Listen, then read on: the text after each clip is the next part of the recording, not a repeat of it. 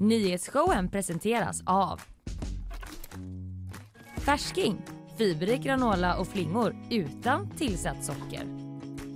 Kleli, kontaktlinser på apotek. Fello, Göteborgs alldeles egna mobiloperatör.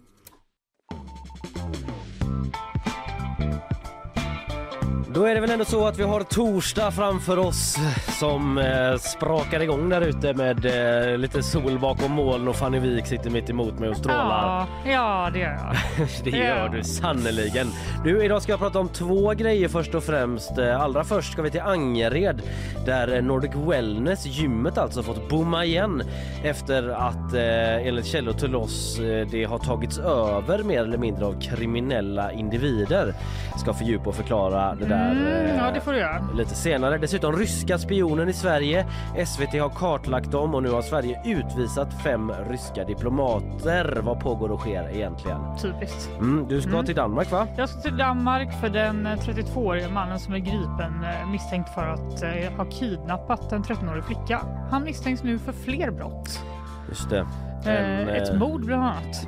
Det rullas upp eh, fruktansvärda rullas upp. historier. Så är det.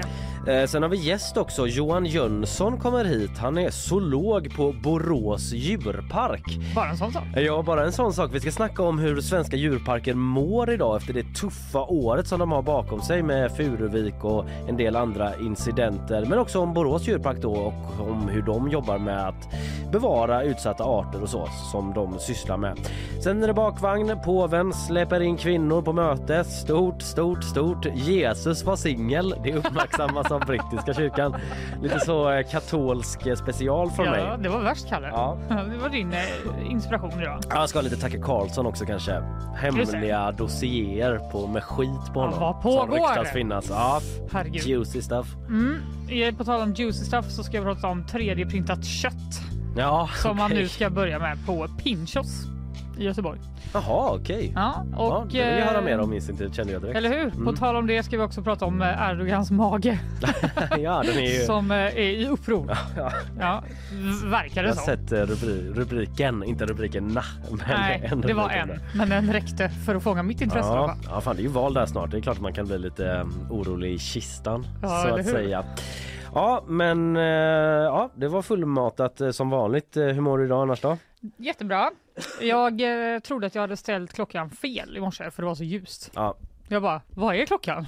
Jag kanske har vi börjat sända redan? ja för du gick inte upp så tidigt igår heller. Nej, exakt. Då Så det var som att jag bara, va? Mega konstigt direkt. Ja. Ja, nej, jag känner mig tillbaka idag. Jag var ju tillbaka igår efter sjukdom men då var jag inte riktigt eh, tillbaka mentalt. Din kropp var här, Ja, men din, precis. din hjärna var kvar hemma. Ja, den låg liksom med två eh, Alvedon och en vetekudde. Nej, det känns underbart att du är, är tillbaka Kalle. Ja, nej men tack. Det känns kanon.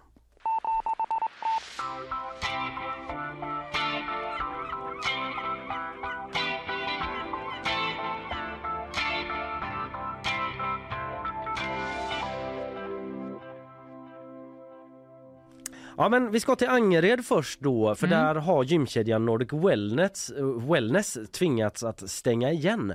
Och det här enligt uppgifter till oss på GP då på grund av att personalen inte vågar gå till jobbet. Mm. Det handlar om att personer som varit på gymmet eh, har hotat med våld och tränat utan att betala då enligt källor till oss. En anställd eh, som berättar att de till exempel också kört ut andra från lokalen som de inte tycker ska träna där. Men gud. Mm, Vad vä- sjukt. väldigt egendomlig situation och till saken hör också att de här personerna som enligt uppgifterna då ligger bakom de här incidenterna är kriminellt belastade och tillhör Alican-släktnätverket. Som säkert Mm. många har hört om. Det tror jag nog. Samtidigt eh, säger högsta ledningen då på Nordic Wellness att stängningen bara beror på personalbrist. Vi återkommer lite till det, de skiftande bilderna där av vad som ligger bakom stämningen. Men de, alltså de här personerna då bakom incidenterna ska mer eller mindre ha styrt verksamheten, berättar en källa för oss på GP som vi talat med. Mhm. Och eh, de som vi pratar med där, de säger liksom att de här personerna har satt skräck i både personal och gäster. Och eh, polisen bekräftar att man känner igen problematiken. Det är ingen hemlighet att ett släktnätverk har stark påverkan på lokalsamhället i Angered, säger Christian Jensen då som är kommunpolis i området. Och Johan Sjöstrand som är tillförordnad polisområdeschef i Nordost säger att det finns tre anmälningar som han känner till då när vi pratar med honom som avser olaga hot då på gymmet och eh, som han tolkar det så är det besökare i de här fallen som har Mm. hotats som Okej. har anmält då. Och eh, Sen vill han inte, Johan eh, Sjöstrand, polisen, uttala sig om exakt varför gymkedjan har stängt. Nej. För där går ju också meningarna isär lite då som jag var inne på. Mm. Eller bilden skiljer sig åt i alla fall. Eh, från högsta ledning och personalen som vi pratat med. Men eh, han säger att han är bekant med problematiken i området och att polisen också sett en ökad närvaro av kriminella i området. Alltså Angered, området i fråga då. Och polisen berättar också då liksom att de vid flera tillfällen larmats till det här gymmet eh, och eh, både liksom polisen och Nordic Wellness personer som vi pratat med säger det och att det har varit en hel del eh, hotfulla incidenter Mm. där. Sen hade vi också, ja det är en annan grej men Kaliber hade ju ett program, radio, eh, radioprogrammet Kaliber som Mm. också berättade liksom om Då var det unga personer under Just det. 15 som liksom eh, var på eh, biblioteken där i området i Hjällbo och Mm. eh, gjorde folk oroliga. En annan eh, historia men eh, angränsande i alla fall. Ja. Ja, eh, i alla fall Nordic Wellness VD då, Magnus Wilhelmsson, han säger att eh, han inte känner till eh, att något sånt här hänt på gymmet. Nähä. Nej, det är ingenting jag har hört talas om. Det låter som rena rykten. Vi har stängt på grund av personalbrist efter att personalen sjukskrivit sig av privata skäl. Ja, för de inte vågade gå till jobbet. Ja, det är ju det de säger till oss, de här Ja. ja. källorna då med anställda. Eh, Men det säger han när vi ringer upp. Han känner heller inte till att polisen utreder fall av olaga hot i lokalerna. Mhm. Och eh, Nordic Wellness som också är en distriktschef i Angered som heter Camilo Latoff eh, och eh, som säger då att eh, jag har arbetat i ett par månader och det är ingenting jag känner till. Det där är nyheter för mig men jag kan bekräfta att vår platsansvarig är sjukskriven, säger han. Och eh, som jag sa då, enligt uppgifter till oss på GP så beror ju personalbristen, som du precis sa, på att folk eh, inte vågar jobba på det här gymmet Mm. på grund av situationen som är då. Eh, det finns ett vikariesystem eh, som kan täcka upp, säger en anställd som vi pratat med. Men mass, alltså man har ju massor av gym, Nordic Ja. Wellness i Göteborg Ja, liksom. Eh, där det finns vikarier som hoppar in. Eh, så personalbrist är 100% bullshit, säger den här anställda som vi Mhm. pratat med.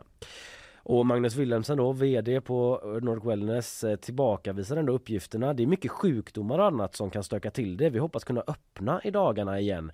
Men vi kan inte öppna den klubben utan personal. Så det är lite speciellt då att de eh, har en helt eh, Ja. skild bild. Det var lite förvånande på något sätt. Ja, det tycker man ju då. De eh, kanske får snacka ihop sig där eh, på något sätt. Eh, Han hoppas i alla fall att man ska kunna öppna snart igen då. Mhm. Helene Ramsmo, hon är kommunpolis i Angered, henne har vi pratat med också. Hon bekräftar att polisen har varit i tät kontakt med Nordic Wellness under våren. Det har varit en del incidenter där med alla möjliga sorters individer som stökat. Vi har varit på gymmet lika väl som vi varit på andra ställen också, berättar hon. Och då får hon en fråga då, eh, eller nej hon säger så här men att hon inte håller med om den här bilden att, krimin- att kriminella ska ha styrt verksamheten. Okej. Det är hon inte riktigt med på. Jag tycker det var lite hårt. Ja, eh, det, det verkar så. Det sämsta är att stänga ner verksamheten för att det finns kriminella element i miljön, säger hon. Det bästa sättet att arbeta brottsförebyggande är att öka närvaron och ha aktivitet. Det är eh, bästa sättet att få verksamheten att kännas trygg, säger hon till oss på GP. Men hon säger också liksom att det finns eh, generellt en stor problematik i Angered då för som har att göra med att folk eh, är rädda för att polisanmäla olika saker. Nu Mhm. hade de ju tre utredningar då eller ärenden på Nordic Wellness som de tittar på som jag nämnde tidigare. Men eh, att det är möjligt att det finns ett stort mörkertal då Mm. eh, eftersom att eh, det är ett jätteproblem säger hon för om ingen anmäler så kan inte polisen utreda då. Så det är situationen som har uppstått då på Nordic Wellness i Angered att eh, personal helt enkelt inte vågar gå till jobbet enligt våra källor för att de Mm. är rädda för de här individerna eh, som är där då som ska vara kriminellt belastade och ha koppling till eh, Ali Khan släktnätverket. Eh, man kan läsa mer om det här på gp.se där det Mm. finns lite länkade artiklar om man vill fördjupa sig ännu mer i till exempel Ali Khan släktnätverket och sådär då. Det uppmanar jag alla som är intresserade att eh, läsa vidare i.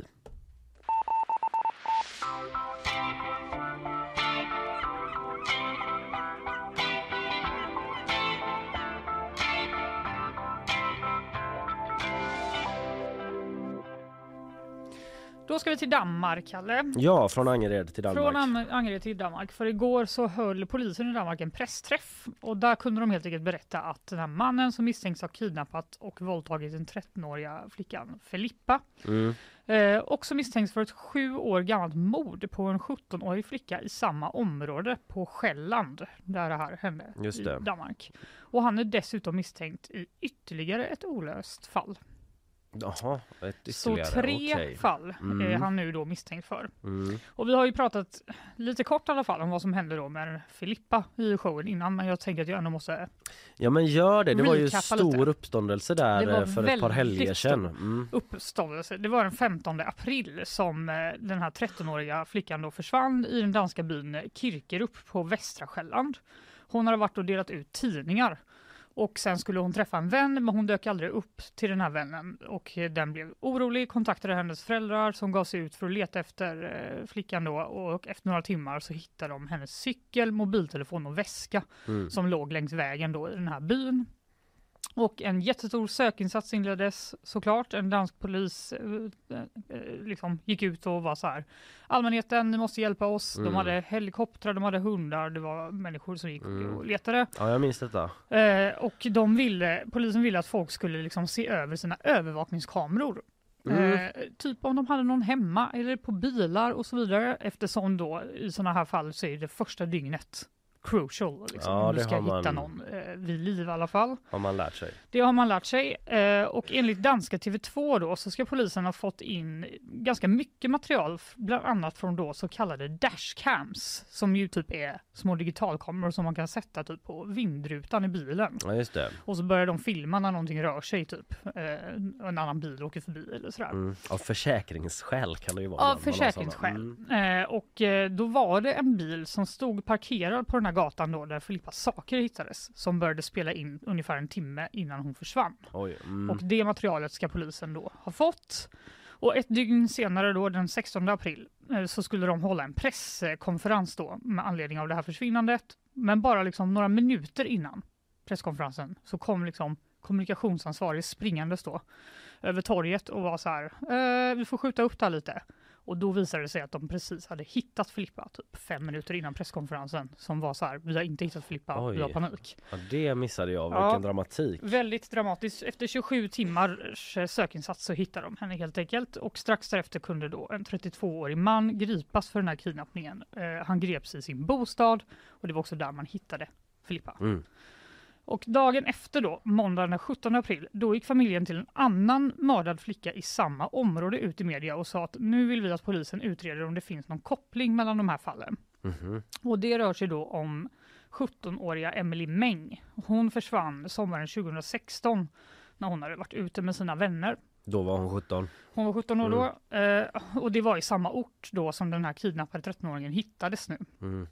Hon sa hej då till sina kompisar typ på tågstationen där på natten och sen försvann alla spår efter henne. Mm.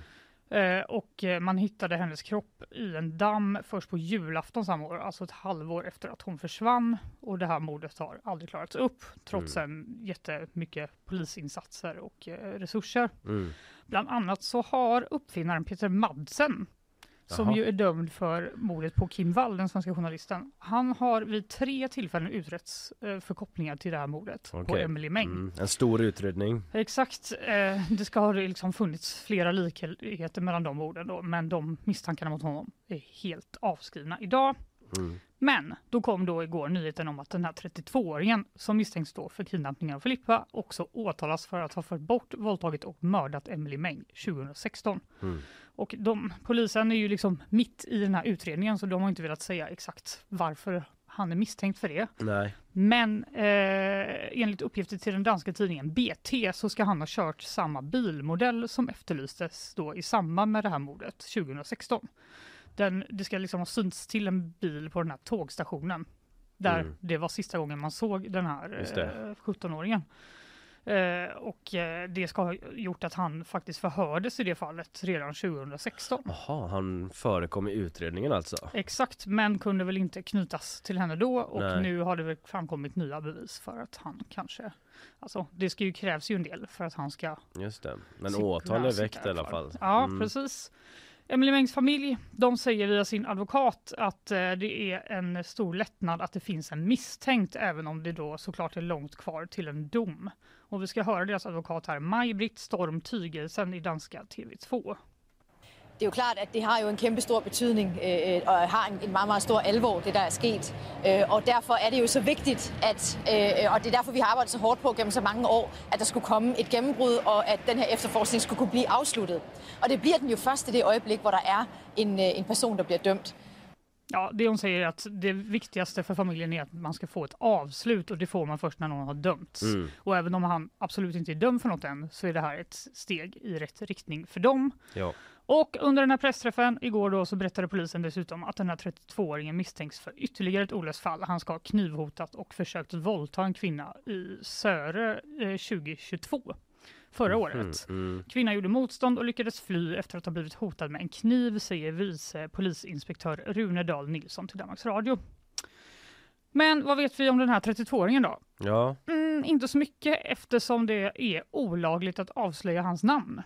Jaså? Ja, i eh, Danmark så har domare då utfärdat ett så kallat namnförbud som innebär att alla upplysningar som kan leda till att man kan identifiera den här anklagade personen, eh, det gäller alltså även privatpersoner i sociala medier, är olagliga. Och om du gör det Aha. så kan du dömas till Det, böter. kanske, det är någonting man gör i Danmark i vissa utredningsfall då antar Det jag? verkar vara det. Ja, det är inte specifikt för den är då? eh. Nej, jag antar att det är liksom att de tror att det kan skada utredningen då Ja, ja. om eh, Mm. hans namn Nej, sprids. man kan ju förstå varför. Men det var lite intressant, det har vi ju inte i Sverige. Det har vi inte jag, i Sverige. Mig nej. Exakt. Eh, det- dock så har flera vänner och familj till den här mannen uttalat sig i media i Danmark och säger att de är jättechockade och inte hade någon aning om det såklart. Mm. Och eh, igår kom också uppgifter om att han eh, ska ha ställt upp som volontär för ett fotbollslag för unga tjejer på Själland 2011 till Mm. 2012. Jag såg något om det, det Ja. var ju väldigt klump i magen. Ja, det var väldigt många av de tjejerna som han hade tränat som har uttalat sig nu i dansk media och var så här, ja vi var ju typ 13 år, precis Ja. som Filippa när han typ tränade Ja. oss och han ville alltid köra oss och så vidare. Det här ska vara en del av utredningen.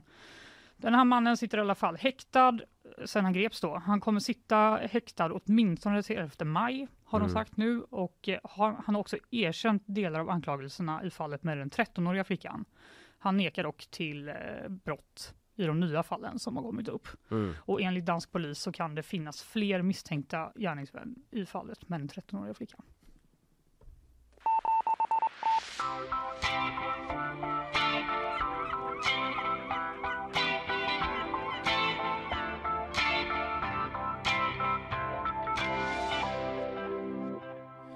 Mm, om en stund så ska vi tillbaka till Sverige igen och jag ska prata om eh, ryska spioner Ja, som SVT har kartlagt och eh, listat Uppdrag granskning. Och eh, Sverige har ju också utvisat fem ryska diplomater jag här i veckan. såg det. Mm. Flimra förbi. Ja, det ska vi fördjupa oss i. Ja, Innan det det så ska vi lyssna på våra sponsorer. Nyhetsshowen presenteras av Färsking fiberrik granola och flingor utan tillsatt socker. Kleli kontaktlinser på apotek. Fello Göteborgs alldeles egna mobiloperatör.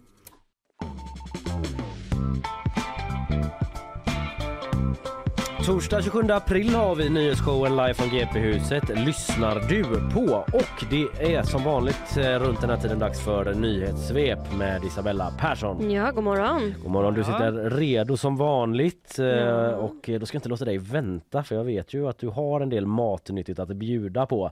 Varsågod. Ryssland har i natt genomfört en robotattack mot ett bostadsområde i ukrainska Mykolaiv. Minst en person har dött och 15 skadats. Enligt stadens borgmästare ska ett höghus och ett privathus träffats och flera hem ska vara strömlösa. Igår föll tingsrättens dom mot de tre män som misstänks för mordet på 12-åriga Adriana som 2020 sköts ihjäl utanför en McDonalds-restaurang i Botkyrka. Alla tre döms till livstidsfängelse för mordet och de döms också för mordförsök på ytterligare sju personer. Samtliga nekar till brott och deras försvarsadvokater uppger att alla kommer överklaga domen. Kärnkraftverket Forsmark 1 kunde igår kväll återigen startas upp. Gårdagens strömavbrott i Stockholm som också skapade störningar i trafiken tvingade både Forsmark 1 och 2 till produktionsstopp och stoppet resulterade i att elpriserna steg kraftigt. Men nu är alltså kraftverket igång och Forsmark 2 planeras vara igång på fredag. Trängselskatten har kostat samma sedan den infördes 2015 men nu kan priserna höjas. Det handlar i första hand om en indexuppräkning, alltså att priset följer inflationen. Ännu finns inga förslag på vad de nya priserna skulle kunna bli men om man ska räkna upp från 2015 så skulle den högsta summan landa på 28 kronor jämfört med dagens 22 och maxtaket skulle kunna höjas per dag från 60 till 77 kronor. Tack för det Isabella. Fanny, hur Matnytt Info var Ja. det på en skala 1 till 5? Ja, det var fem av fem. Ja, tycker det. Det är ju nästan alltid det. Vi Eh, vi, behöver verkligen ett, ett litet svep. Det gör vi, det är mycket, men vi kan, inte, vi kan inte fördjupa oss i allting. Nej, vi kan verkligen inte. Verkligen bra att få höra lite mer om det här eh, Adriana-fallet. Mm. Stor rättegång igår ju, det kan man läsa mer om på gp.se självklart. Eh, Isabella, vi säger tack så länge. Tack så Nu mycket. blir det ryska spioner.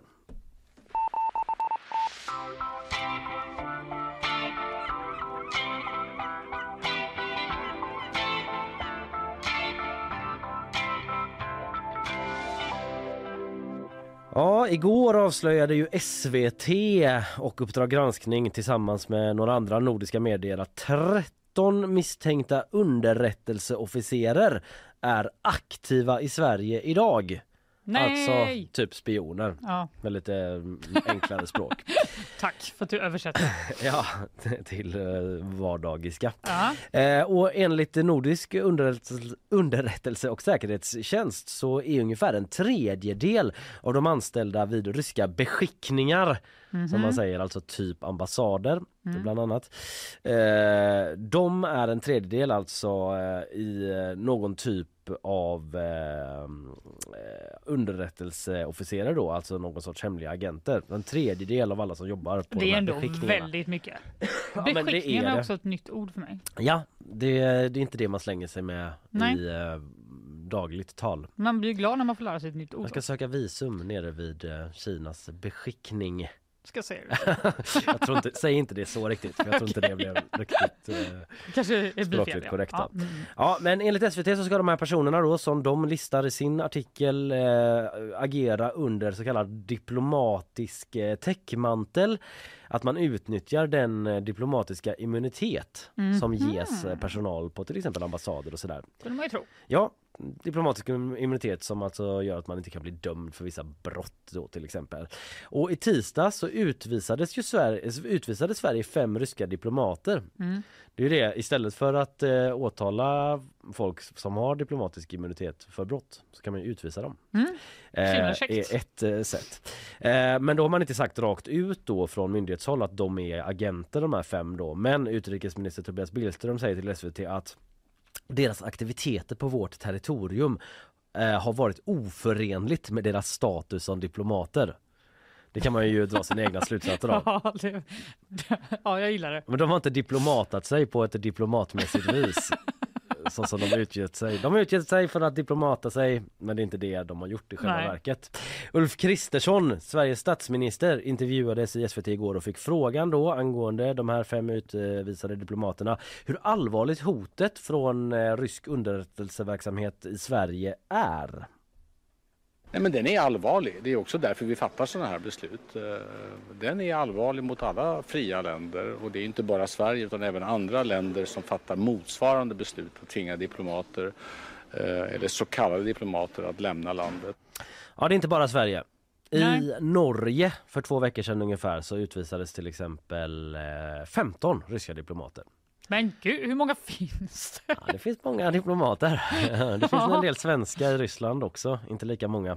Men de kan vi återkomma till lite grann. Eh, Han upprepade Ulf Kristersson att han ser allvarligt på detta för det visar att Ryssland har Fientliga intentioner.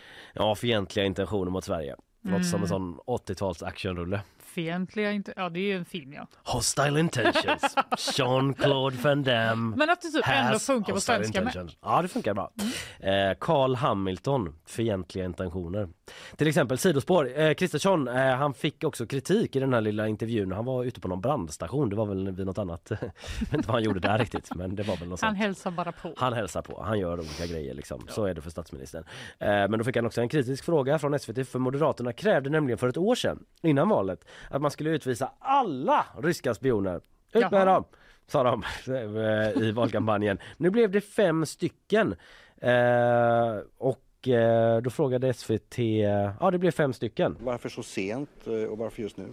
Nej, nej, för situationen, vi fattar alltid de beslut som vi tycker att situationen just nu kräver och det är en ständig dialog med de myndigheter som, eh, som har detaljkoll på detta. Så att i nuläget har vi kommit fram till att det är fem med diplomatisk status som tvingas lämna, land, lämna landet. Och sånt kan ändras vid andra tidpunkter men just nu är det fem personer. Mm, han hänvisar alltså till situationen. Man har en ständig dialog med olika myndigheter om situationen och hur man bör förhålla sig till den. Det var en situation när man var opposition och eh, man bara sa en grej typ.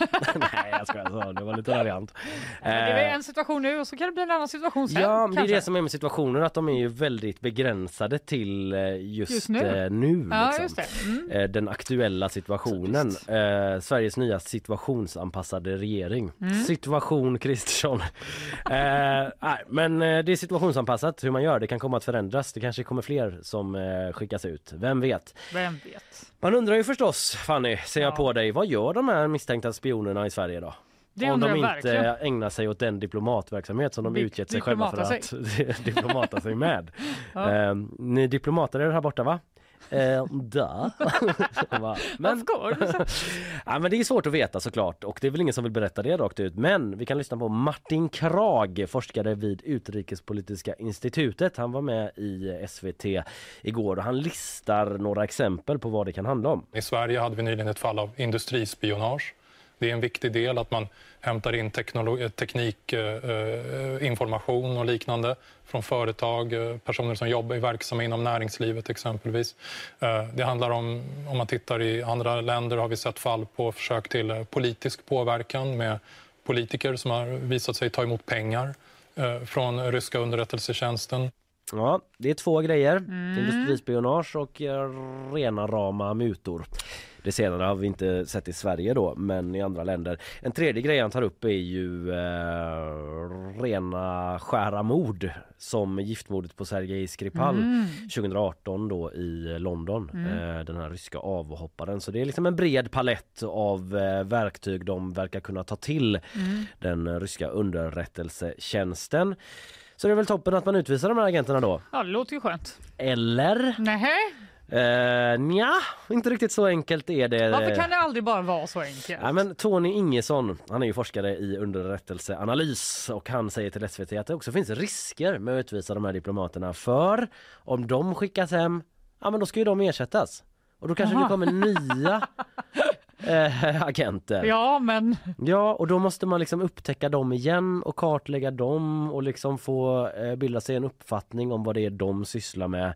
Eh, och eh, ja, det är också en utmaning. Istället kanske man då, skulle väl alternativet vara gissar jag, att man eh, okej, de här är nog agenter, bra, då vet vi det, vi håller ett öga på dem. jaha. För att de kommer ändå bara ersättas av någon annan.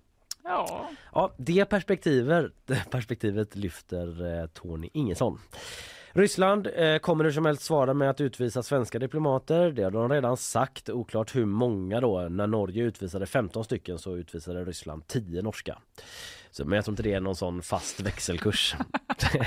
Utan så det blir två och en halv nu Ja, från eh, svenska di- diplomater. det kan nog vara beroende av hur många diplomater man har i Ryssland eh, och vad man har för relationer sen tidigare. Så det är ingen sån fast växelkurs Nej, på det det sättet. Fair enough.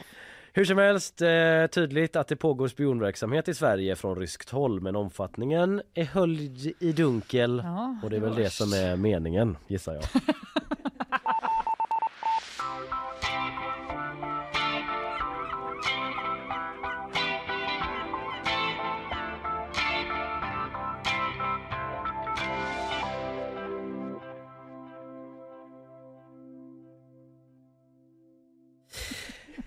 Ja, jag Kalle? svamlar på. Jag är liksom inte tyst under eh, när mattan går utan Du jag ska veta hur mycket han bara svamlar på. Bla, bla, bla, bla. Ibland är det så här, vad, vad pratar du om? Ja, svammel blir det inte om en stund för då har vi gäst Johan Jönsson, zoolog på Borås djurpark. Vi ska Kul. prata om det tuffa året som varit och hur svenska djurparken mår idag egentligen. Men också om Borås djurpark. De har ett bevarandeprogram där som de sysslar med. Vi ska höra lite hur man eh, går tillväga där när man jobbar med det. Men innan det så lyssnar lyssnar vi på sponsorer.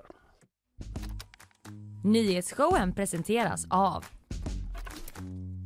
Färsking, fiberrik granola och flingor utan tillsatt socker.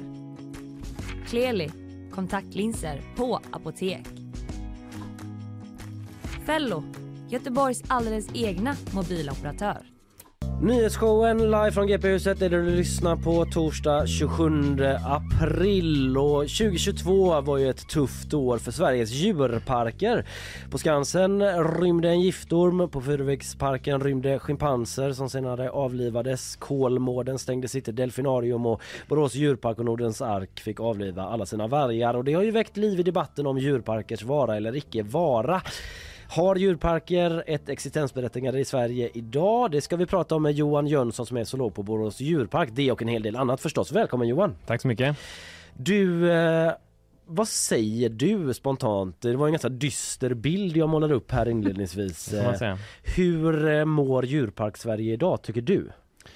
Nej, men det finns väl inte bara ett svar på det naturligtvis. Men det är klart att det har varit en, eh, en, en tuff höst framförallt för svenska djurparker. Eh, Men samtidigt så, så fyller ju djurparker idag en oerhört viktig eh, roll också i samhället på många olika sätt. Och vi har ju ett uppdrag kopplat till biologisk mångfald som, som ju bara kommer bli viktigare framöver. Så, att, eh, så det är både utmaningar och möjligheter. Mm. Ja, men vi ska återkomma till det. Ja det ska vi verkligen. Men jag tänker bara det här med schimpanserna som rymde. Det var ju Mm. väldigt eh, många som följde det på Mm. olika sätt och det slutade ju också väldigt tråkigt. Mm. Hur kändes det för dig när du följde det från Borås? Nej men det var ju nästan overkligt naturligtvis när man såg eh, de första rubrikerna. Eh, och det är ju en fruktansvärd händelse och det är liksom ett trauma som, som eh, både personal och djur har gått igenom på Furuvik eh, och som, som de som har varit närmast inblandade säkert kommer be- behöva jobba med under, alltså Mm. med sig själva och Mm. under ganska lång tid. Eh, så att och för våran del så är det ju, nej men det kommer ju nära naturligtvis. Blev du förvånad över att något sånt kunde hända? Ja, det var ju naturligtvis en, ehm, en ehm, ja men lite av en, en chock nästan när man, när man eh, såg de rubrikerna. Mm. För vi, ni har också schimpanser Mm, i Borås som är släkt med de schimpanserna på något sätt. Eh, ja, en av eh, de schimpanserna som de fortfarande har på Furuvik eh, är ju från Borås från början. Ah, Och sen eh, ingår ju våra schimpanser och Furuviks schimpanser i ett, eh, i ett och samma avelsprogram inom den Europeiska djurparksföreningen. Så det finns ju, det finns ju eh, kontaktpunkter mellan oss på många sätt. Men fick det liksom er att fundera på hur era schimpanser har det hos er? Liksom? Det blev ju naturligtvis diskussioner hos oss. Eh, Samtidigt så, så är ju vi var innan och är fortfarande väldigt trygga med våra rutiner kring, kring hur vi jobbar med våra schimpanser. Mm. Men det är klart att eh, det, det föder ju mycket tankar. Det var inte så att ni gick in och såg över de här rutinerna? Behöver vi förändra någonting eller så? Inte, ja, men där och då så visste ju nu ingen riktigt heller vad som hade hänt. Så då Nej. fanns det ju inte heller någon anledning att eh, liksom initialt gå in och göra några förändringar. Sen har vi ju kontinuerligt eh, diskuterat eh, frågan naturligtvis. Men, eh, men som det ser ut nu, just nu så har vi ju inte genomfört några konkreta förändringar i, våra, i vårt arbete med schimpansen. Utan vi, vi känner oss trygga med de rutinerna som vi, som vi har haft och som vi har fortfarande. Mm. Mm. Hur, var, hur var stämningen? Alltså, du har redan varit lite inne på det men liksom, jag tänker i personalgruppen. Det är ju, Mm. Man förstår ju av att ha bara av rapporteringen men också ha sett olika dokumentärer och så att man Mm. liksom bygger ju ett väldigt nära band inte minst i schimpanser. Mm. Men behövde ni liksom ha någon särskild typ av liksom stöd till personal eller samtal eller hur var Mm. stämningen och hur agerade ni utifrån den? Nej men vi eh, hade ju samtal med, eh, med den personalgruppen som jobbar med schimpanserna Mm. samma dag. Eh, bara för att ja, skapa ett forum där man kan få lyfta tankar och, och lufta känslor. Eh, och vi eh, skapade ett liknande forum för hela personalstyrkan i Borås djurpark eh, också, eh, om det var samma dag eller dagen efter. Vad var personal, om man tar de som jobbar med schimpanserna, vad var deras eh, liksom stora frågor eller det som de gick och funderade på i samband med detta hos er?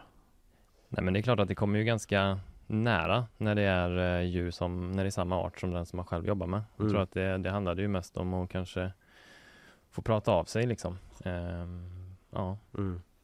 få sätta ord på sina tankar och känslor. Mm. Men du, sen var det ju det här med vargarna. Mm. Eh, det blev ju väldigt mycket uppståndelse när ni avlivade alla era vargar i Mm. november förra året. För den som har missat det, varför avlivade ni dem? Ja, men vi hade ju en varggrupp som, ehm, som var utmanande och där vi hade svårt att, eh, att eh, tillgodose en tillräckligt god djurvälfärd egentligen för de, för de djuren. Och det var ju inte ett beslut som vi tog eh, från en dag till en annan utan det var ett beslut som, som växte fram över tid.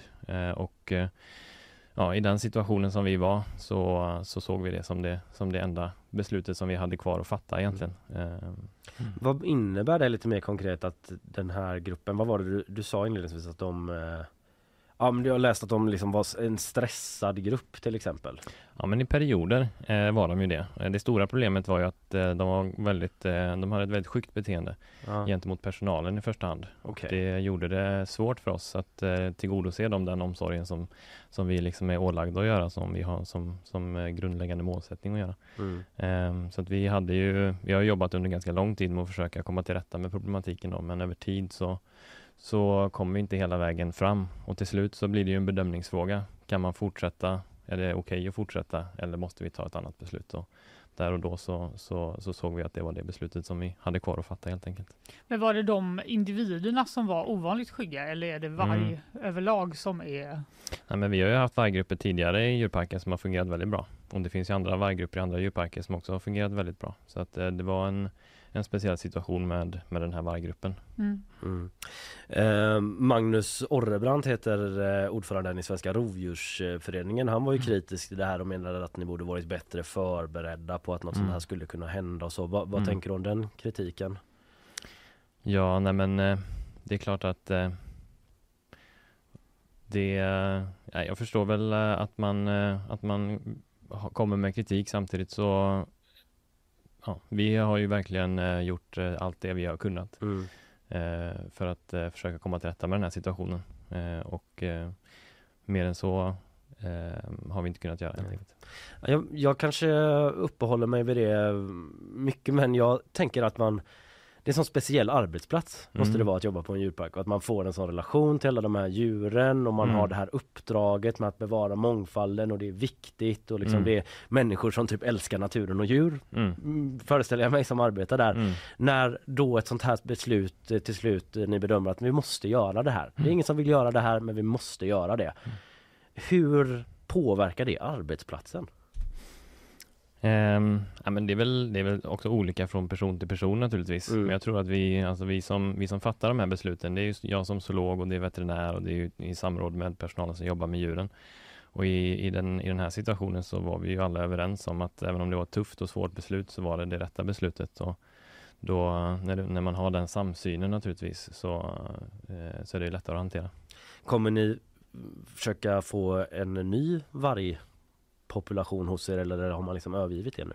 Ja, vi har ju inte någon plan på det i närtid, eh, utan den anläggningen, eh, ja, nu är den eh, tom. Mm. Nu har vi just nu faktiskt i veckan här så har vi tagit ner massa stora granar och skapat eh, högstubbar och död ved till förmån för eh, vilda pollinatörer istället. Det ligger precis i anslutning till en av ängsmarkerna som vi har anlagt i djurparken också under, Mm. under 2021. Eh, och, eh, så det kommer att vara liksom det som händer där under det här året och så får vi eh, ta beslut om, om hur vi ska utveckla den delen av djurparken vidare framöver. Men Mm. inte med en ny varggrupp i närtid som det ser ut. Just det. Men vad har ni för djur på Borås djurpark egentligen och varför har ni just dem? Utan Ja. att du ska lista exakt bara, allt. ja, då kör vi. Exakt. Nej men Ja, men- typ. Ja, nej, men, nej, men vi har ju ganska många eh, djur som eh, har sina naturliga utbringningsområden i Afrika. Eh, sen har vi också ett antal fortfarande nordiska rovdjur. Vi har ju björn, va, eh, björn lo och eh, järv. Mm. Eh, men sen har vi lite andra arter som, som hör hemma i andra delar av världen också. Eh, och varför vi har de här arterna, det väl, finns väl säkert, det finns ju olika svar på det naturligtvis, men i grund och botten så handlar det om att de här arterna eh, är ett sätt för oss att eh, och uppfylla det uppdraget vi har som djurpark eh, kopplat till biologisk mångfald. Mm. Mm.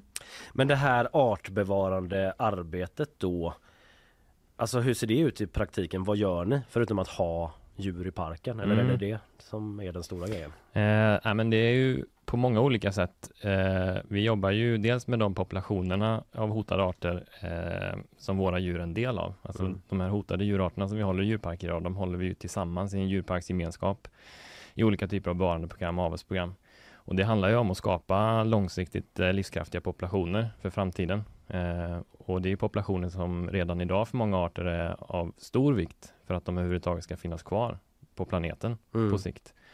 Eh, och för andra arter så, så, kan, eh, så kan de här ex-IT-populationerna som man kallar det komma att bli oerhört viktiga i framtiden också eftersom att många trender för arter i, i det vilda är negativa fortfarande idag. Mm. Så det är ju ett sätt, det är ju där vi jobbar väldigt mycket i praktiken då och samarbetar med andra djurparker, skicka djur fram och tillbaka mellan olika djurparker i de här avelsprogrammen till exempel. Mm. Eh, vad tänkte jag på? eh, för ni har ju också djur då som kanske inte har det här eh, skyddsbehovet eller liksom eh, Mm. som man har av andra anledningar. Eh, är det mest liksom då för att locka folk och få in Ja, men- pengar? Vi har ju också ett viktigt utbildningsuppdrag Mm. Eh, och det är också en väldigt viktig del i att liksom, tänka att man ska bevara den biologiska mångfalden handlar ju också om att skapa engagemang och sprida kunskap kring djur och natur. Och de arterna som kanske idag inte har en hotstatus i det vilda eh, kan ju på många sätt fylla en väldigt viktig funktion i det uppdraget i djurparken också. Att man kan prata om olika, olika djurarter, olika djurgrupper, deras eh, livsmiljöer och liknande. Mm. Men eh, vilken eh, liksom, typ av djur lämpar sig för att bo i en djurpark? Nej, men vi har ju alla möjliga olika typer av arter. Så Mm. att det finns inte ett svar på den frågan heller. Finns det ett svar på frågan vilket lämpar sig absolut inte att ha i en djurpark? Ja, men det beror ju naturligtvis på eh, vad man har för, för, för resurser och anläggningar. Alltså man måste ju anpassa sina anläggningar och sina arbetssätt utifrån vad arterna har för behov. Mm. Så är det ju. Så att, eh, För typ storleken och eh, temperaturen eller vad det Ja, precis, precis. Mm. Men bara fundera på om man då tar, om man, om man tar ett djur som varg då eh, som, eh, ja nu ska man ju skjuta vargar i Sverige har det ju bestämts liksom. Det kanske inte är samma liksom skyddsbehov då på det sättet och då kanske man vill ha varg i ett utbildningssyfte. Samtidigt så kan det ju hända den här typen av grejer då att det blir en stressad population av olika anledningar och man tvingas avliva dem liksom så här. Är det värt det? Det mm, tycker säkert du liksom men att eh, Förstår du frågan liksom Mm. eh, avvägningen att i utbildningssyfte kunna visa upp de här djuren kontra risken med eh, hur de mår av att leva i en miljö som inte är deras naturliga. Men välfärden är ju alltid grunden naturligtvis och, och uh, har man arter som man, inte, som man inte lyckas upprätthålla en god välfärd kring så, så är det ju naturligtvis inte värt det. Det är ju det som är, eh, det är, det är liksom den grunden man måste bygga verksamheten på. Mm. Men för ni har ju några arter då eh, som är liksom kanske mer eh, som så här spektakulära som man tycker är lite ball typ eh, fläckig hyena, Grants zebra fick jag googla. Det är en Ja, är typ av kul. zebra. Ja, Mm. precis. Så där lärde jag mig någonting. Ja. Eh, och eh, brunbjörn då som ni själva skriver är förlåt, eh, livskraftiga arter och inte hotade. Eh, men Mm. det är mer då för att locka besökare antar jag. Ja, men det handlar ju återigen om vårt upp, utbildningsuppdrag då. Där, jag menar, när det kommer till brunbjörnen så eh, vet jag inte var du, var du läste det någonstans, men eh, i Sverige så ju, är ju brunbjörnen rödlistad. Den har ju en rödlistningsstatus i vårt land. Eh, Och även om en brunbjörnen som art globalt sett inte är hotad så, så finns det ju regionala populationer i, i Europa, inte minst, som är hotade och Mm. marginaliserade. Så att eh, bara att kunna prata om det är ju eh, en anledning till att ha den här djurarten i, i djurparken. Och det är också en art som, eh, som engagerar. Mm. Vilket ju också blir en ingång till att prata om stora rovdjur, om eh, deras ekosystem och vilken roll de faktiskt spelar. Ehm, så, ja, så de blir liksom en ambassadör Mm. någonstans för eh, sina naturliga livsmiljöer. Har du någon favoritdjurpark i världen? Jag misstänker att du har rest runt en del. du får inte säga Borås va? Ehm, oh, jättesvår fråga. Faktiskt. Då var, hur många djurparker har du varit på? Ehm, mellan tummen och pekfingret? Ja, det vet det kan jag kanske inte heller riktigt svara på, men det har väl blivit ett par stycken. Ja. Eh, men det finns ju, ja, men det finns ju parker som jag väldigt gärna skulle vilja besöka, som jag inte har besökt än. Chester Zoo i Storbritannien till exempel är en sån eh, park som har varit väldigt häftig att besöka. Vad är det som är coolt med den tycker Ja, du? men den är, det är ju en, eh, ja, men det är en, det är en stor verksamhet eh, och en verksamhet som också är väldigt duktiga på att arbeta med artbevarande insatser på olika sätt. Så att, eh, det är ja, inspirerande. Eh, så det har varit väldigt kul. Mm. Har du besökt djurparker som du känt såhär bara, ah, det här Ja, men naturligtvis så finns det ju, det finns ju en stor variation i, eh, i, eh, i liksom hur djurparker, ja, vilken kvalitet kanske om man nu ska använda ordet är på djurparker. Men när, jag pratar om att vi jobbar med artbevarande insatser och i de här avelsprogrammen och sådär så är ju det med stora moderna djurparker som, som samarbetar i våra branschorganisationer och sådär. Och det, med den europeiska branschorganisationen IASA som, som är oerhört central för våran del. Där finns det väl ett, kanske 400 medlemmar och sånt där. Mm. Eh, och ehm, det finns ju betydligt många fler djurparker i Europa än så. Eh, och alla är ju naturligtvis inte, lever ju inte upp till, till det uppdraget som vi liksom eh, lever för och brinner för. Såg du Så den där, vad hette den där Tiger King? Han i USA som hade en sån här Ja, vildkattspark. Såg du den eller? Nej, jag har faktiskt inte jag har faktiskt inte be bemödat mig med att titta Nej, på det den. känns som att eh, nej. det skulle vara triggande för dig kanske. Mm. Det var inte jättestora burar de bodde i. Nej, precis. Men du, om vi ska prata lite om det här med artbevarande, för det är ju något som ni och andra djurparker då Mm. i den här organisationen till Mm. exempel eh, pratar mycket om som en anledning till Mm. att ni finns till Mm. helt enkelt. Mm. Men spelar djurparker en viktig roll när det kommer till bevarandet av hotade arter? Ja men vi gör verkligen det och vi har ju det här uppdraget som jag pratar om. Det är inte ett uppdrag heller som bara vi själva har hittat på utan det är ett uppdrag som vi har bara som Borås djurpark så har vi ju dels det uppdraget ifrån våran ägare. Vi har ett ägardirektiv där det står att vi ska jobba med utbildning, eh, med kunskapsspridning, bevarande genom de här exitpopulationerna. Eh, vi har ju det uppdraget från våra branschorganisationer men vi har ju också det uppdraget ifrån svensk lagstiftning. Eh, artskyddsförordningen sätter ju liksom spelreglerna för svenska djurparker. Ska man hålla vilda djur eh, och visa vilda djur för allmänheten så behöver man också uppfylla ett antal krav och där ingår det då bland annat att jobba med, med artbevarande genom kunskapsspridning, genom eh, att bidra med, eh, med bevarande avel till exempel och forskning också. Och artskyddsförordningen, det är ju ett, eh, den är ju liksom delvis översatt ifrån EUs zoodirektiv. Så att det här är ju liksom ett uppdrag som finns på riktigt. Vad händer om man inte följer det? Om man inte lyckas med det? Eh, ja, men vi, eh, vi har ju tillstånd, det är ju våra myndigheter Ja. som ser till att vi, alltså de tillstånden vi har får ju vi från våra myndigheter och vårat, eh, vårat tillstånd för att förvisa vilda djur, eh, det är ju någonting som vi måste söka om vart femte år. Så att vi, vi Okej. har ju liksom, det är våra myndigheter som, Mm. som kontrollerar det. Eh, när man pratar om hotade arter så tänker jag ju också mycket på insekter Mm. och den typen av djur. Mm. Har ni sådana typer av bevarandeprogram också? Det finns absolut eh, och vi har ju just, just i dagsläget så har vi inga Inga insektsarter just som vi håller i djurparken på det sättet. Däremot så har vi nu de senaste åren då satsat en del på våra, våra ängsmarksprojekt. Mm. Och det är ju en direkt bevarandeinsats i vår egen park där vi har anlagt nästan 2000 kvadratmeter ängsmark då, till förmån för vilda pollinatörer. Vi har anlagt även eh, sanddyner eh, för bomöjligheter. Många vildbin bygger bon i, i eh, sandig eh, mark. Mhm. Vi har satt upp insektshotell och nu har vi skapat eh, högstubbar och dödved i anslutning till en av våra ängsmarker också. Mm. Så det är ju liksom ett, ett direkt bevarande arbete. Det är inte heller det sexigaste besöksdjuret insekter. Det är inte så att de bara brunbjörnsungen Nej. eller det här veden. Ja men det har man stått och liksom så här letat efter en sån vandrande pinne så, så jättelänge bara, där är den! Nej, det var en, det var en pinne. Det var bara en vanlig pinne. Precis. Vad var det som fick dig att vilja jobba på djurpark?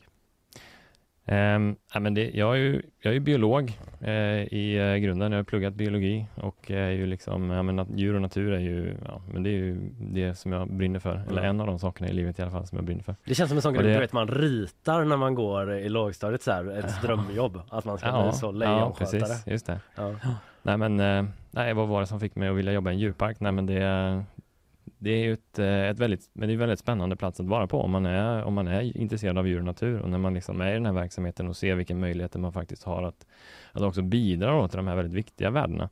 Eh, så, så blir man lätt kvar. Mm. Har du något favoritdjur? Eh, ja, det skulle vara mini, minigrisar kanske.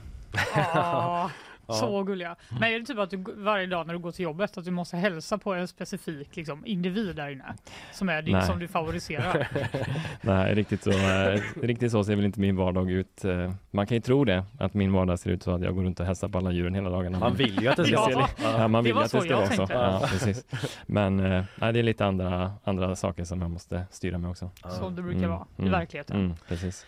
Vad tror du för, med, om eh, framtiden då för svenska djurparker? Kommer vi liksom få se fler eller kommer det bli tuffare tider nu när man liksom eh, läggs under lupp ännu mer? Det är ju ändå ett stort fokus på hur man sköter sina uppdrag och så. Mm. Vad, vad tror du om framtiden? Men jag ser väldigt positivt på framtiden eh, och jag hoppas ju naturligtvis att, eh, att det till och med kan tillkomma fler djurparker. För som sagt, eh, vi, vi ser ju att det jobbet vi gör är oerhört värdefullt. Och eh, det finns ju många exempel på, som sagt, på arter som om, om inte djurparkspopulationerna skulle finnas och vi inte skulle förvalta dem så skulle arterna försvinna helt enkelt. De skulle inte finnas kvar. Har du något exempel på en sån? Eh, östlig bongoantilop har ju vi i Borås djurpark. Det är ju en av världens mest marginaliserade antiloparter. Mhm. Eh, finns fortfarande vilt i östra delen av Kenya, men färre än 100 individer kvar i det vilda. Eh, den globala populationen, om man räknar in de djuren som också finns i djurparker till exempel, och uppgår till någonstans mellan 700 och 800 individer. Mm. Och det är klart att skulle man idag fasa ut eh, alla de individerna som, som nu inte lever i det vilda, så, så är ju en, en population på färre än 100 individer oerhört sårbar och sannolikt skulle den ju inte klara sig på egen hand. Men hur mår den i Borås då? Den var bra. Alltså jag Mm. tänker bara som den brukar gå runt i Afrika någonstans. Ja, så precis. nu, nu går den runt i Borås istället. Ja. det, är inget, det är liksom inget Gud vad det regnar. Precis. ja, nej men, eh, nej men de mår bra. Hade man kunnat Mm. skicka ut dem i Afrika liksom? Eh, ja, Där men, de är hemma? ja, men så här, det är ju liksom någonstans är ju målsättningen, eller någonstans målsättningen med de här exidepopulationerna är att de ska kunna fungera som resurser på det sättet. Mm. Eh, för många arter så, så finns ju inte riktigt förutsättningarna. Det måste ju finnas många pusselbitar på plats för att det ska gå att genomföra.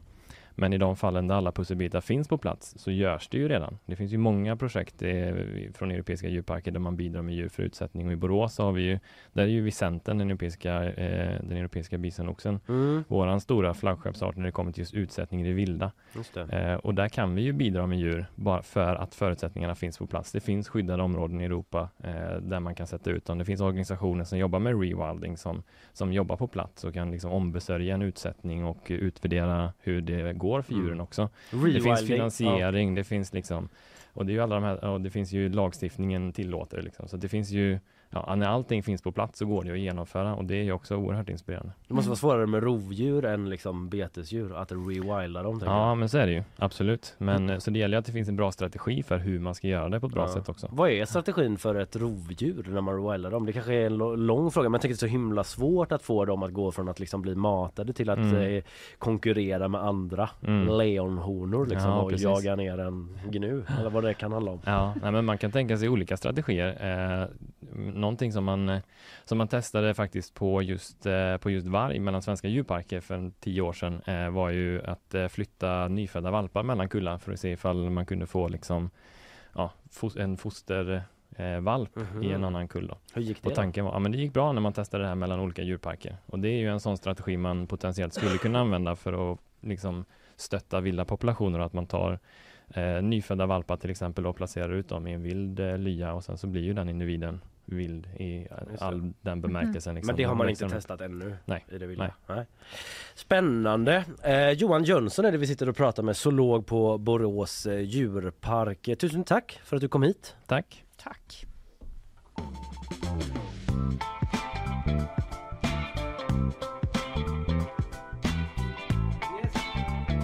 Yes, vi ska gå vidare snart med eh, bakvagn och nyhetssvep från Isabella. Vi eh, lyssnar först på våra sponsorer. Nyhetsshowen presenteras av Färsking, fiberrik granola och flingor utan tillsatt socker. Kleli, kontaktlinser på apotek.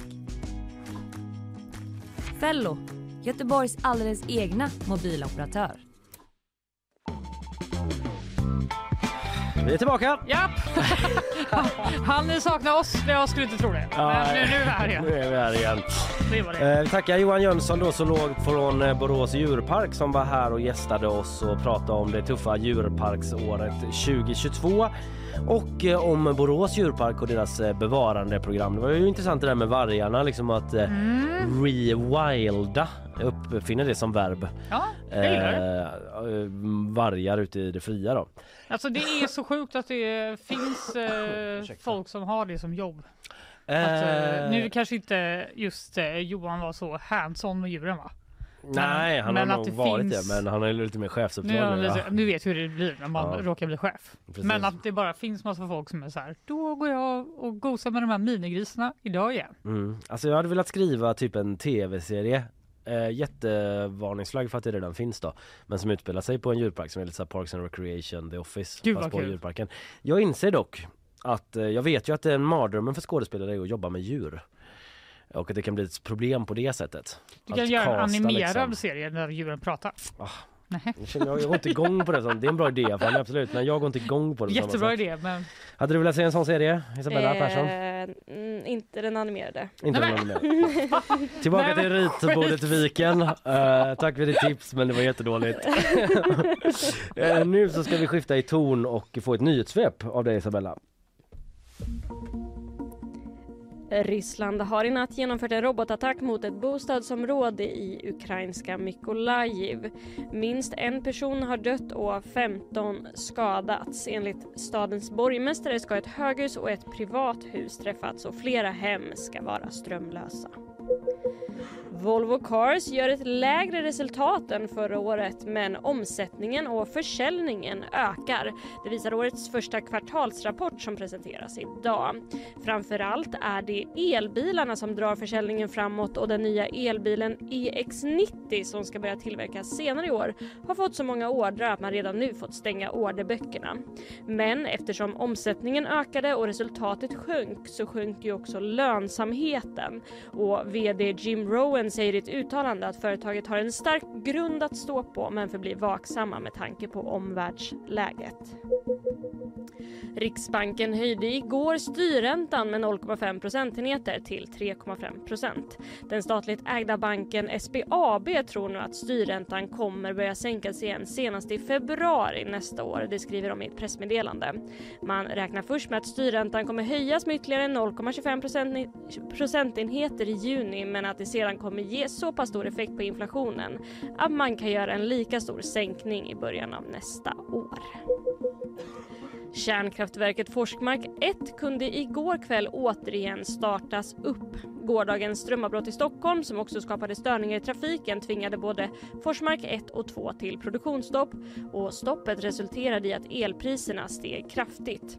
Men nu är alltså kraftverket igång och Forsmark 2 planeras vara igång i morgon kväll. Tack eh, för det Isabella.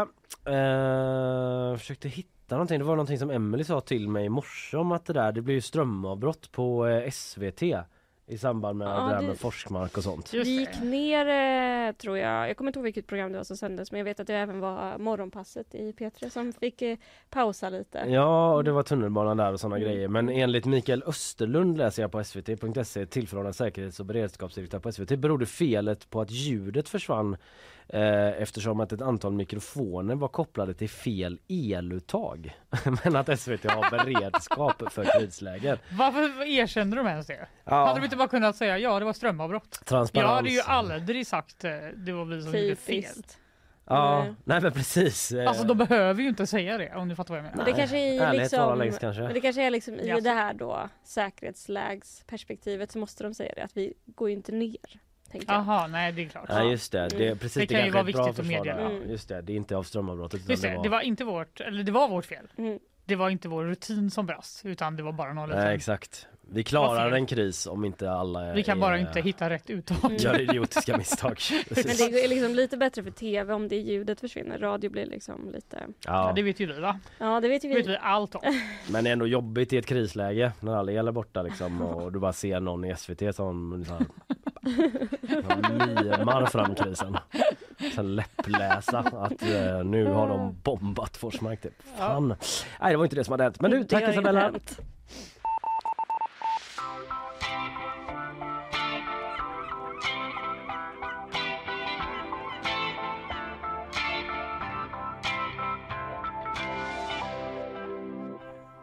Restaurangkedjan Pinchos.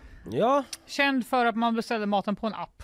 jaså och det är jättesmå tapas. Ja. Mm. Eh, och jag tror att de bara hade den lösningen liksom väldigt tidigt.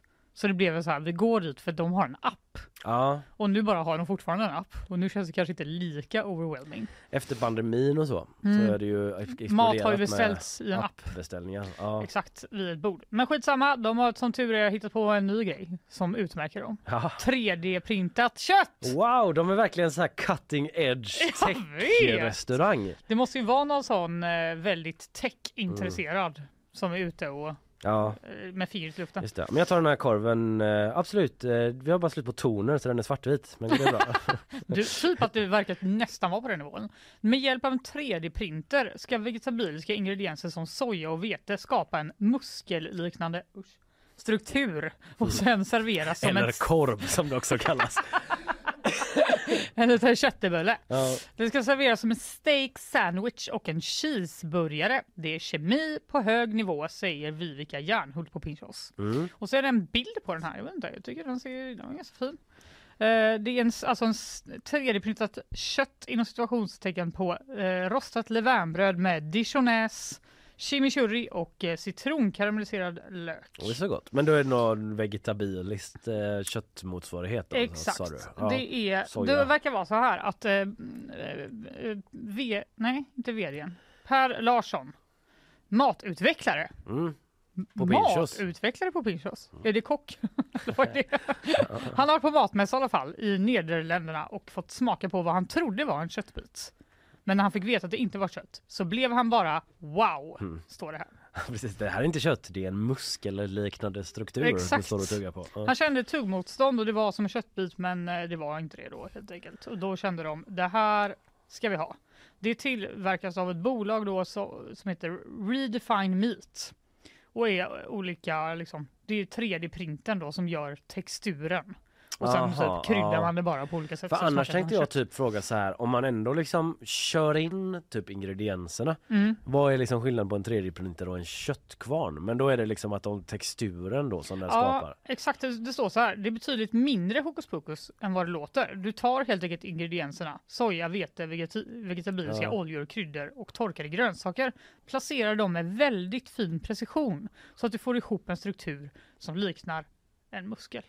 Ja, ja. Okej, det- så det är, det, det är mycket strukturen, texturen. Ja, eh, det verkar vara mest det det handlar om. Och typ eh, t- temperatur och la la la. Annars hade man lika gärna kunnat lägga allt i en matberedare och bara klumpa Ja, ihop det till köttbullar Exakt. Ja. Det är typ så vi eh, vegetarianer har lagat vår köttsubstitut innan. Mm, Man mm. bara, vi kokar den här linsen och så, eh, ja ja. Ja. Men det är någonting som är lite weird dock med att allt, alla de här veget vegetariska grejerna ska vara precis som kött. Ja. Jo, Är det men, inte det? Jo men precis att man ska göra allting i korv och köttbullar. Det ska liksom blöda från det vegetariska hamburgaren. Ja, det är väl eh, annars så vill ingen köpa det.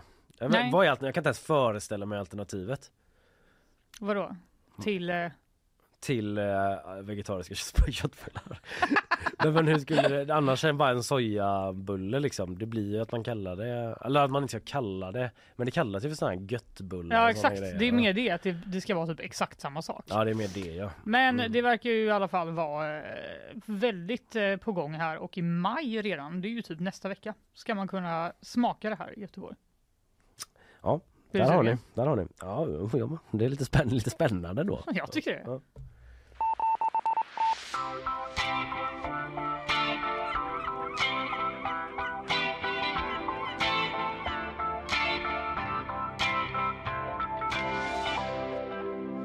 Tänkte ta två snabba uppföljningar från igår Fanny. Jaså? Eh, dels så pratade jag ju om den här raketen som skjutits upp eh, från Kiruna. Ja. S-Range, rymdbasen där, men eh, där en del på 300 kilo landat fel. Det var någon 5000 kvadratmeter stor yta där lite drygt som de missade och landade på ett 1000 meter högt berg i Norge. Det var ändå lite pinsamt. Ja, i Målselv kommun dessutom. Nej, det, men eh, söder om. Tromsö.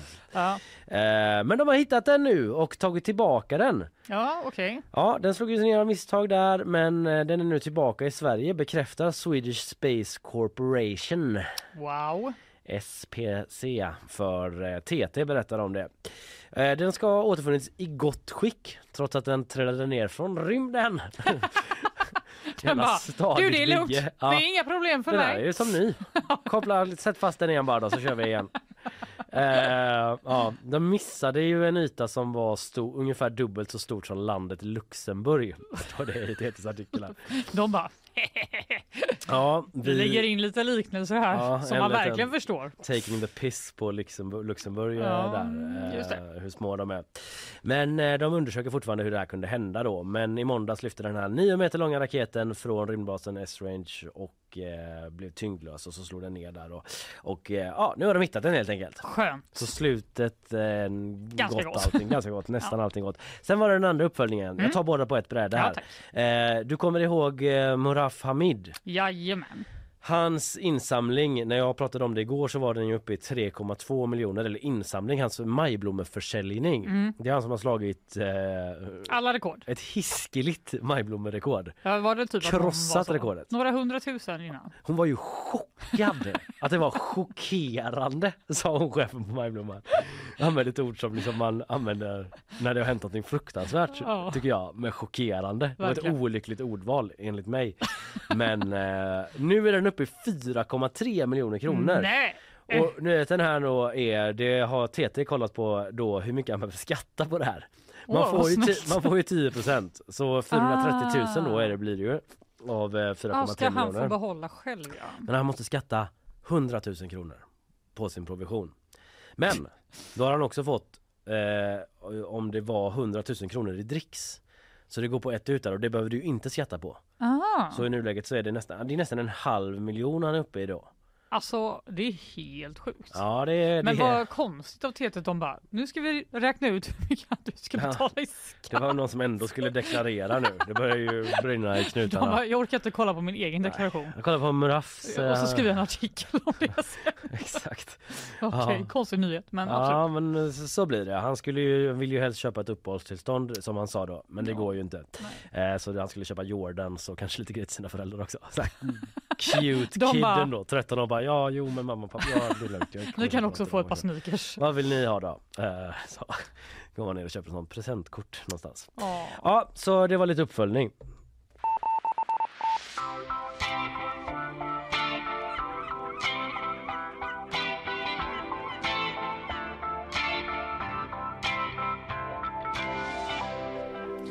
Nu ska vi prata om Erdogans mage. Ja den, det rör på sig. Det rör på sig Erdogans mage. Ja, det gör det. För att igår så fick han pausa sina offentliga framträdanden efter att ha drabbats av magsjuka. Ja, det är så typ man hör, ser framför sig att det är så här, ja det är en situation som uppstått som vi anpassar oss till. Det sjuka är att det verkar varit exakt så. Ja. Det står i den här artikeln att han satt, han fick ta 20 minuters paus i samband med en tv-intervju. Mikrofonen fångade upp ett dovt ljud varpå tv-sändningen bröts. Ja, Och när Erdogan återvände så förklarade han avbrottet med att magen var i uppror. så det var liksom off camera det här dova ljudet eh, uppfattades, eller det kanske inte framgår. Nej, Nej. det stod, nej jag antar att det, det Jag var att det är som tvärtom. the jinx, liksom att myggan är på när han är, går mot toan. Man bara, Nej men jag tror att det var att de fångade upp ljudet och att han var så här, nu får vi ta en paus. Mm. Och så försvann han. Men det är ju typ som när man satt i skolan och var så jättehungrig. Mm. Och ens mage bara... Ja, det är Och så- prov liksom. Ja, och det är alla bara- tyst i klassrummet. Ja. Varför är det så pinsamt? Det är typ det pinsammaste. Jag, Förutom det här, för det här är det jag starkt av Erdogan att liksom stå upp för sina magproblem och bara rakryggat erkänna att I'm jag är lite proud. tjorvig i magen. Magen är uppror. Det är val om ett par veckor här lite drygt. Det är inte så himla konstigt att det, det blir lite kurr i kistan. Nej, men det är också kanske därför han har gått ut och sagt det här då för att eh, nu skriver ju då media att eh, det här avbrottet fick många att undra över Erdogans hälsa och en talesperson för presidenten har tidigare uppgett att han mår bra. Prisa Gud! Vår president mår bra, skrev han på Twitter. Prisa gud. Eh. Och tillade den som sa det han la det. Exakt. Nej, men valet är ju liksom nu. Om två veckor typ. Och Ja. eh, det är ju första gången någonsin som bes- han beskrivs som hotad. Så de Ja. vill ju inte att folk ska tro att eh, det är så illa med magen. Bara Nej. liten, han har bara ätit något. Lite kurr. Något dåligt. Men eh, han är säkert ute och reser mycket. Det kan ju vara som flygplansmage liksom. Att man har ätit något dåligt. Det Verkligen. vet man ju hur, hur jag blir på flygplan. Alla som har Eh, rest med mig. Ja. Japp, Kalle. Okej. Thanks for Jag sharing. försöker bara liksom ge lite så Normalisera. human touch till Erdogan. Tycker det behövs. Han är så utsatt. Väldigt utsatt position när han är i Erdogan. Ja, enligt eh. Bloomberg så säger Erdogan själv att det är sånt som händer med ett intensivt schema.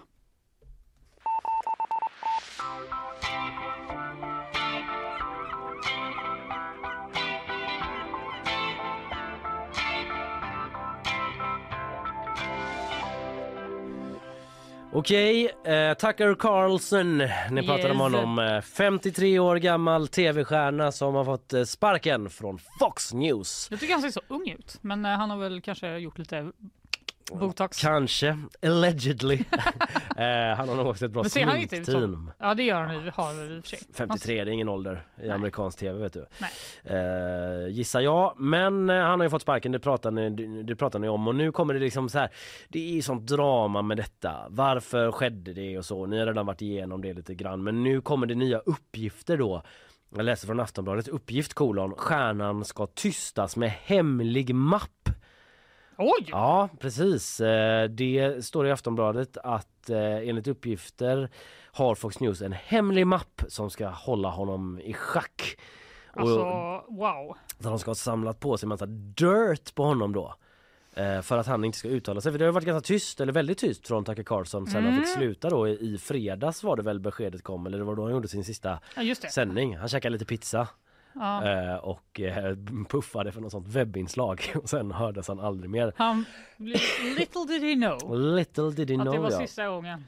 Men eh, Wall Street Journal, som för övrigt är en del av Fox Corporation, skriver eh, under onsdagen igår då att tv-kanalens advokater lyckats stoppa ett av Carlsons meddelanden från att hamna i den juridiska dokumentationen som senare offentliggjordes. Alltså det har ju varit, eh, i och med att det blev rättegång så har det ju dykt upp massa så här, ja de här chattmeddelandena där han var väldigt kritisk mot Trump till exempel och massa andra grejer då. Mm, just det. Men att han ska också vid ett tillfälle ha eh, kallat en hög chef på Fox för citat fitta slut citat.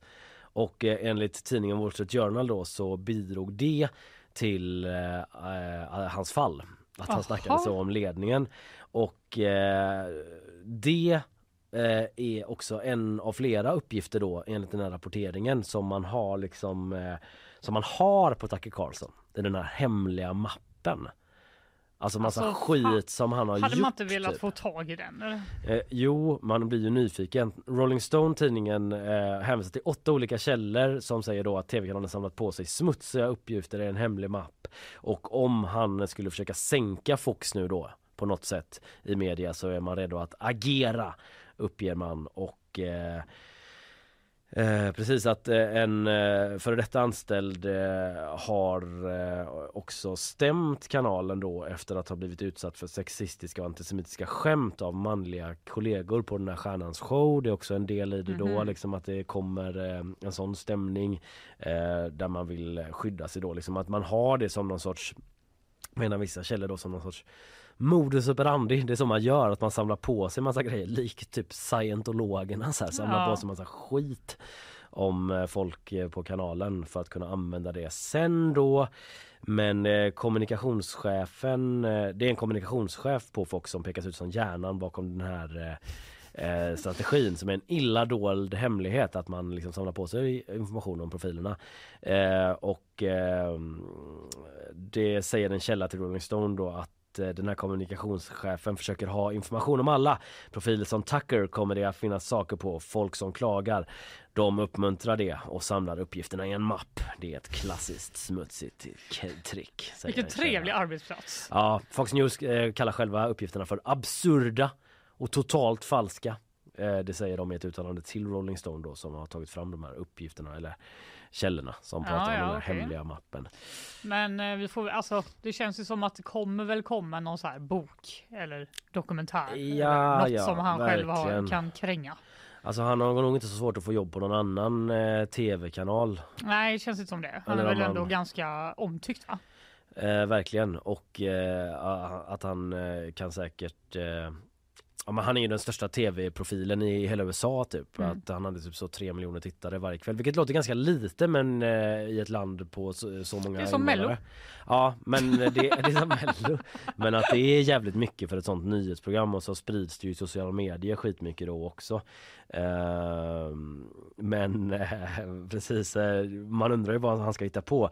Eh, Karlsson har nu ett formulär på sin sajt skriver Aftonbladet där följarna kan anmäla sig för att få reda på vad Tucker tar, för, tar sig för härnäst. Och den som tecknar upp sig får ett mejl med uppmaningen att köpa prylar med hans namn på skriver Aftonbladet. Okej. Det finns en tröja för 155 dollar man kan köpa. Nej, Ett par strumpor för 25 dollar.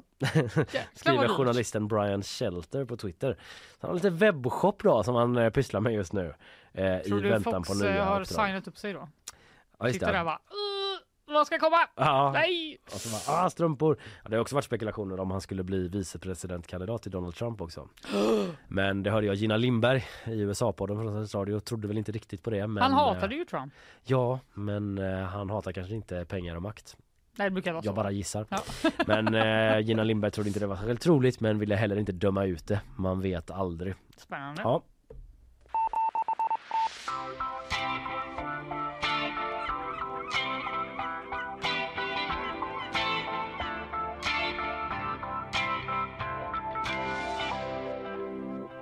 Har du hört talas om The Gubbe is back? ja, jag har hört talas om Ett det. nytt Ja. tv-program just för dig, Kalle! Äntligen. Tänker jag kan kosta som kanske ett par år i alla fall. ja, Men absolut. jag tror att du kan vara med i nästa säsong. Aha, för, alltså, men jag ska ja. berätta om årets säsong nu. Ja. Det, är, det är alltså ett nytt reseprogram som ska sändas i kan- kanal 5. Okej. Eh, där fyra äldre män Fan. Ja, får åka jorden runt. Eh, programmet heter Bättre sent än aldrig. Det är då Claes Malmberg, Thomas Ravelli, Harald Treutiger och Kjell Bergqvist som ska göra sitt livs resa tillsammans. De är ändå 30 år äldre än mig typ, eller? Men de ska åtminstone ha med sig eh, Peter Magnusson. Okej. Vad är han då? lite 10-15 år äldre? 10 i alla fall. Ja, ja. Men okej, fair enough. Eh, kanalen beskriver de fyra resenärerna som gubbar på vift. Mm, okej, jo jag hör. Det börjar närma sig. Ja. Min roll är att vara ett yngre förkläde till gubbarna, samla ihop dem och pusha dem lite utanför deras bekvämlighetszon. Det känns väldigt kul, eh, säger eh, Peter Magnusson. Viktigt för Peter Magnusson att distansera sig från gubbgänget genom att vara ett Jag känner att han förkläde. reagerade lite som du nu. Ja, att men han han är bara- inte programledare utan han liksom... Alltså grejen är att de skriver inte att han är programledare, men det är ju uppenbarligen det han är. ja, alltså, ja, det är så. Ja, det måste det vara. För de, det de skriver är bara att de ska resa tillsammans med honom. Men Mm, de, okej. de reser väl tillsammans med varandra? med. Allihop, typ. Eller det är ju jättekonstigt. Men vadå, då är konceptet de ska åka världen runt och liksom bli lite utmanade i att vara gubbiga. Ja, eh, det är lite oklart om det ens har någonting med, alltså det måste ju ha någonting att göra med att de är gubbar, för annars kunde de ju tagit med någon som inte var en gubbe, Mm. eller åtminstone var en tant. Det är inga tjejer med i det här programmet som har den invändningen. Alltså. Det står så här, resan ska gå till Marocko, Sicilien, de, de skotska högländerna och flera platser. Jaha. Väldigt eh, informativt eh, uppenbarligen. Ja, men jag fattar inte riktigt vad det är de ska göra då. Men de, de ska åka dit och han skulle utmana dem utanför deras De bekvämlighetszon. ska vara utanför sin comfort zone och det heter ju då bättre sent än aldrig så jag antar att det ska vara så här. Programmet heter så? Ja. The Gubbe is back är bara någon Det är bara något som här. de själva säger. Ja okej. Eller Peter Magnusson säger det. Ja. Och det känner jag att det är för att han är så här. Ni trodde era PK-töntar att det var ute var en gubbe. Ja. Men the gubbe is back. Bästa sändningstid, kanal 5. Ni blir aldrig av med oss. Eh, men jag vet inte, det verkar vara också eh, typ att de rider kanske på en kamel. Mm. Eh, Det Klas- låter ju liksom on-brand gubbe på något sätt. göra. Ja, jag tycker också det. Det känns som något som de har gjort innan. Claes Ja, Malmberg säger i, Inte förvånande att Claes Malmberg har gjort det tidigare. Han säger i ett pressmeddelande, eh, det är både spännande och, och ett roligt uppdrag. Jag har aldrig fått en sån här chans förut och kommer förmodligen aldrig få det igen. Nej, det svingött för dem. De Ja. får betalt för att åka runt i världen och testa lite kul grejer typ. Exakt, han säger också, det är väldigt kul att åka med de här roliga gubbarna. Det är ju inte tyst någon gång om man säger så. Vad kan vilket- tittarna vänta sig? Ingen aning. Jag vet inte ens själv vad som kommer hända. And that's the pitch. Exakt. Du är så akut osugen på att kolla på det här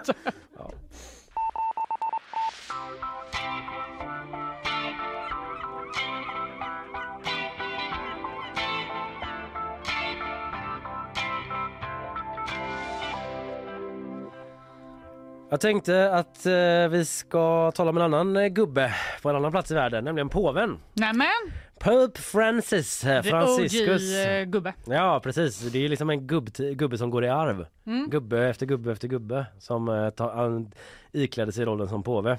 Vilken Perfekt. gubbe, vilken gubbe blir det nu då? Ja men det blir den här gubben Francisco. Som ser ut som den andra gubben som var Ja, innan. lite så, särskilt när han sätter på sig den här fina hatten Ja. och i den vita skruden. Ja. Det är en nyhet om honom nu.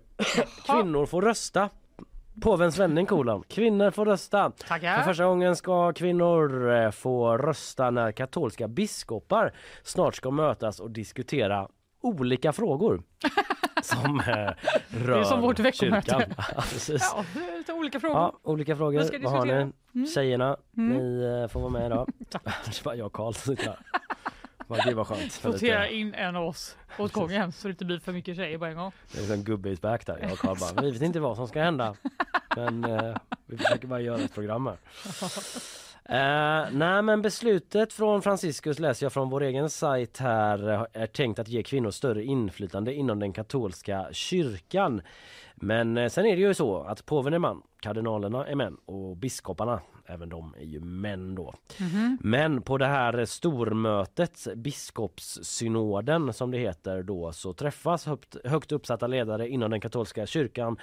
Då ska kvinnor få komma in i värmen och göra sin röst hörda då, som det står. Eh, sen eh, 60-talet eh, så eh, då den katolska kyrkan började eh, moderniseras moderniseras. Det är nyheter för mig att det var så men tydligen var det då man liksom inledde den här resan mot att bli lite mer modern. Jaha. Så har man eh, samlat biskopar från hela världen i Rom för att diskutera olika liksom, eh, teologiska frågor och sådär och mot slutet av det här mötet så röstar man då om de här förslagen om hur kyrkan ska ta ställning till olika saker. Mm. Och eh, enligt det här nya beslutet från Francisco så kommer fem religiösa systrar tillsammans med fem präster få rösträtt för olika religiösa frågor i kyrkan och utöver dem kommer 70 personer som inte är biskopar att få ta del av den här synoden då som det kallas och tanken är att hälften av dem ska vara kvinnor som får rösta. Jaha. Men samtidigt så är det så att bara 21% av de representerade i församlingen kommer att vara utan ett biskopsämbete. Så att vad blir det då? 79% av de som röstar är biskopar och där är ju alla män. Ja, det var inte så jämlikt som det lät där en liten stund. Nej, det är inte så den exakta jämlikheten. Nej. De är inte framme. Det Men de får i alla fall vara med lite grann. De får vara med men eh, det är ingen som ropar att feminismen har gått för långt i den katolska kyrkan. Nej, Ännu. Eller kanske det, det kanske det är. det jag är vet inte. Kalle. Men, Men eh, så, så ligger det till i alla fall eh, och eh, det här nästa biskopsmöte är då i oktober Fanny, 4 till 29 sätter de sig Givetvis. ner och pratar. Det är en viktig förändring men det är ingen revolution säger kardinal Jean-Claude Ulrich Mhm. som är en av huvudorganisatorerna bakom. Jag tänkte stanna kvar lite i liksom eh, kyrkonytt. För eh, jag, någonstans så, eh, jag vet inte, jag hamnar ofta jag pratar om så här, kat- eller kyrkan. är du lite andlig? Eh, nej det skulle jag inte säga men jag är ändå ganska intresserad av typ så religion och historia Mm. på ett väldigt lekmannamässigt vis. Mm. Eh, men eh, jag har ju till exempel liksom läst olika predikningar i fredagsquizen och sånt. Ja, det har och du bytt ut faktiskt. ord och sånt. Jag vet inte vad det är. Nej, det var vad, lite konstigt. Vad är grejen med det? Jag vet inte. I England så eh, har eh, brittiska kyrkan där, Church of England, kommit fram till att eh, man måste uppvärdera singelmänniskor. Mhm. Single people, jag läser från The Guardian, should be valued as much as couples and families. Eh, har Church of England sagt eh, i en rapport som de har. Man har väl tidigare värnat väldigt mycket om liksom familjens helgd Ja, det och man den typen av värden. Men nu vill man på något sätt då eh, liksom även eh, ta in singlarna. Påven är väl singel? Eh, Påven är singel och det de tar upp eh, faktiskt själva Church of England är ju att Jesus var ju singel. Ja, men Jesus var ju singel. Jesus var ju liksom inte... Eller?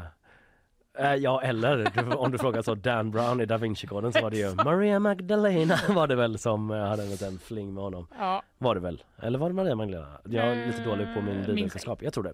Men eh, i alla fall, eh, ja men precis. Jesus var inte så här, det var inte, liksom inte en tjej som kunde liksom put a ring honom, snärja honom. Han var liksom free agent ute på marknaden.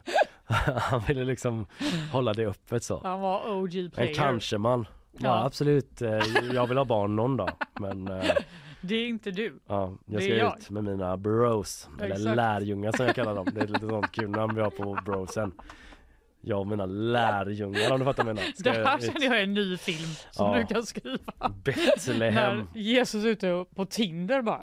Och Exakt. typ ghostar olika tjejer. Precis. För han ska vara med sina och, bros. eh, Klubbar med brosen i Betlehem. Lås in era döttrar. We might seem a bit gay, men vi är inte Jag det. tror inte det var det här engelska kyrkan ville. Nej, inte den diskussionen.